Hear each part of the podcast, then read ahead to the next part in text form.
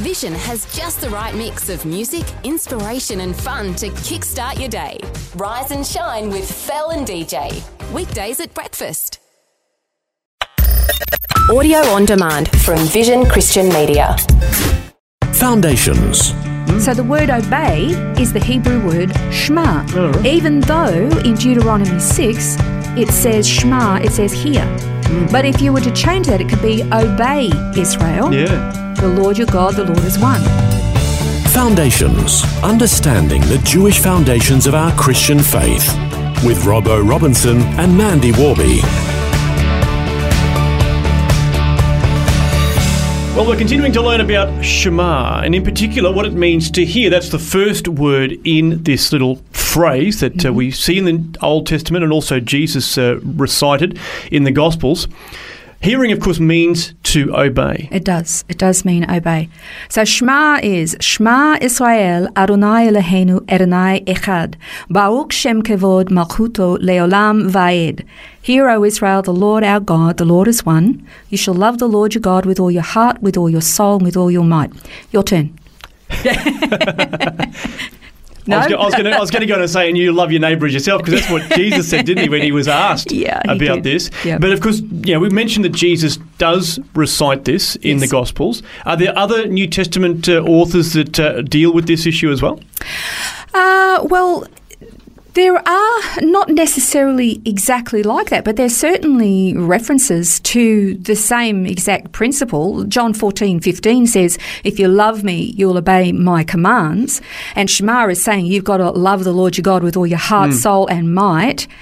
And hear, O Israel, which is talking about being obedient. So, not in exactly the same words, but absolutely in its essence and in what it's trying to communicate. And what yeah, you were for sure. what you were saying in yesterday's program was that uh, that the obedience really is that outworking of hearing, isn't it? You can hear something and it kind of just goes through to the keeper, Yeah. or you can actually hear it and then act on it, and that's where what this is really all about, isn't it? Yeah, yeah, yeah. It absolutely is. In, in fact, I, when I was learning this, I was actually reading about this in a book by Lois Tverberg, is the is the author's name, and I was reading some of her stuff when I was learning about this, and, and when it was coming up about being obedient, I, I did a little experiment. I went into uh, blueletterbible.org. It's my favourite Bible study research uh, resource online, blueletterbible.org, and I typed in the word obey into the search engine. And the word obey occurs 71 times in uh, the Bible and in almost, not everybody, in almost every occasion, the word shema is there. Hmm. So the word obey is the Hebrew word shema. Oh, right. Even though in Deuteronomy 6 it says shema, it says hear. Hmm. But if you were to change that, it could be obey Israel. Yeah. The Lord your God, the Lord is one. And you can even, uh, even if you were to go online and have a look at your, yourself at some of the other passages of Scripture, like for example in Psalm 81, uh, verses 8 to 9 says, Shema, O my people, and I will admonish you, O Israel, if you would shema to me. That's how you could read it because the words there in the translation says hearken or take heed or obey. Uh, because at the time Israel was being extremely disobedient to God's instructions. It's the same with verse 11. But my people didn't shema to my voice. Israel didn't obey me. Uh, verse 13, Oh, that my people would shema to me, that Israel would walk in my ways. It's a call to obedience. Do what I tell you to do and stop being so rebellious. Yeah. And then I, I'm, I'm reading these things and I'm, I'm thinking, oh, if I was to put a mirror up to my own life, how much do I shema? Yeah. Uh, how much so do true. I obey? Yep. You know? And I guess that's the challenge, isn't it? Because oftentimes, and we mentioned yesterday about, you know, we ask our children to do something and then we get frustrated when they Yeah. say yeah, but don't actually follow through. But we're exactly the same, aren't we? We can oftentimes, you know, acknowledge something we read in the Word or that we feel God's speaking to us about, and yet we don't follow through. We don't actually obey or shema, uh, even though we Yeah. we might have had that sort of uh, mental assent or that acknowledgement that, oh, yep, yep, that's important, got to do that. But do we actually follow through? Yeah, and again, it's kind of breaking that um, that you know Greek mindset that we have. That we, we the emphasis for us is is on information, on knowledge. It's not necessarily on action, and particularly within the Christian church, because we are so tenacious when it comes to not emphasizing works because we, you know, and it's true, we're not saved by works. There's nothing Yeah. you can do, nothing I can do that would ever qualify me for salvation. I cannot never earn it. Hmm. But that doesn't mean we're not supposed to get up off our blessed assurances and actually do Yeah, something. Exactly. Uh, there's supposed to be some evidence, Yeah. some obedience that is uh, follow on, and Mm. that's why sometimes people actually find the book of James very challenging because he says, "You tell me you're saved." Um, he said, "I'll show you that I'm saved by the works that I do." right. There's got to Yeah. be some kind of an evidence, Yeah. and it's certainly not salvation by works, but there's Yeah. got to be some kind of a There's, a, transformation there's that's visible. intrinsic, you know, tying together of those things, isn't it? And, that, and James says that faith without works is dead. Precisely. And that's a pretty savage a rebuttal to it because if it's dead, it means it's dead. Yeah. We don't It want to. stinketh. It's, it, it stinketh. Look, we're even in Revelation, okay? Again, we're looking uh, New Covenant scriptures here. Jesus taught and wrote to the churches mentioned in Revelation 2 and 3. And remember, after each admonishment or encouragement or rebuke, he says, let him who has ears to hear, let him hear. Okay, and what was he? What was he saying? The word in there is Greek, so it's not doesn't use the Hebrew word shema. But what was he saying? If you are hearing my voice audibly, then great, you're hearing Yeah. my voice. No, he's saying if you're listening to me, you Do get up off your blessed about it, assurance yeah. and do something about dealing with the issues I've raised, Mm. Or keep doing what I've told you is a good thing. Yeah. It was about action. James 1 22 to 25 says this Prove yourselves doers of the word and not merely hearers who delude themselves. For if anyone is a hearer of the word and not a doer, he's like a man who looks at his natural face in a mirror. For once he has looked at himself and then gone away, he has immediately forgotten what kind of a person he was. But one who looks intently at the perfect law, the law of liberty, and abides by it, not having become a forgetful hearer, but an effectual doer, this man will be blessed in what he does. So that kind of, again, expresses to us how important the law is, not for salvation and not because we have to live under some Mosaic covenant or ceremonial laws. We don't.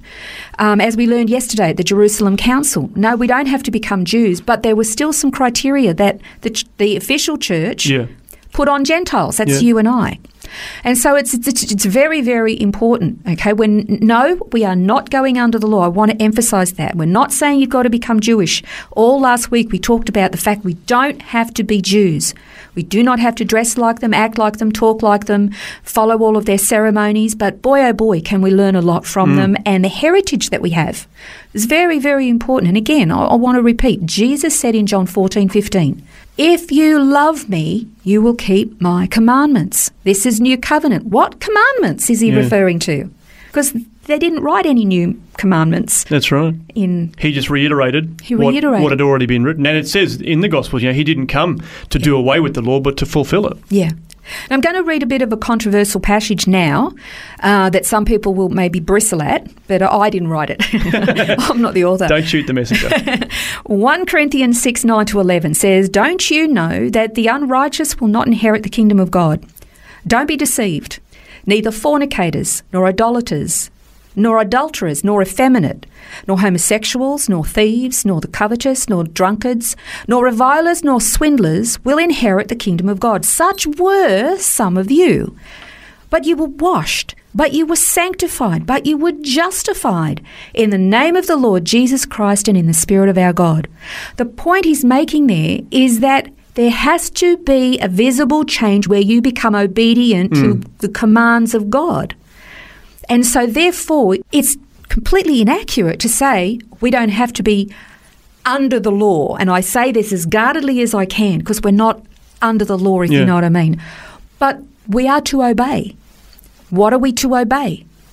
The commandments, Jesus said, My commandments. What are the commandments? Well, He doesn't want us to, all of those things that have just been listed, we have to be careful not to succumb to those, or if we were, we got to move away from this. There has to be a visible change. And that's what Shema is like. And then again, I mean, the parable of the sower. What's the parable of the sower? You know that one. Yep, that's the, the guy that sows the seed on the different types of ground and the different, I guess, results of that. Obviously, the seed sown into the good soil produces fruit 30, 60, and 100 fold. Exactly. And so uh, what was what was the the one who was producing all this fruit was Shema.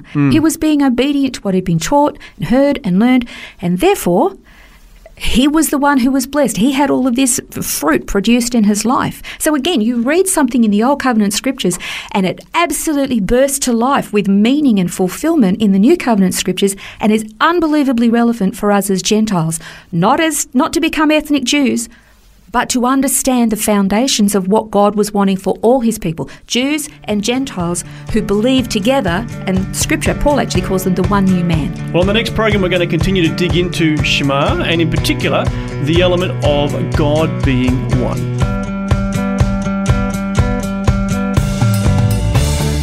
This has been Foundations, a look at the Jewish foundations of our Christian faith. For study notes, resources, and more, see vision.org.au slash foundations.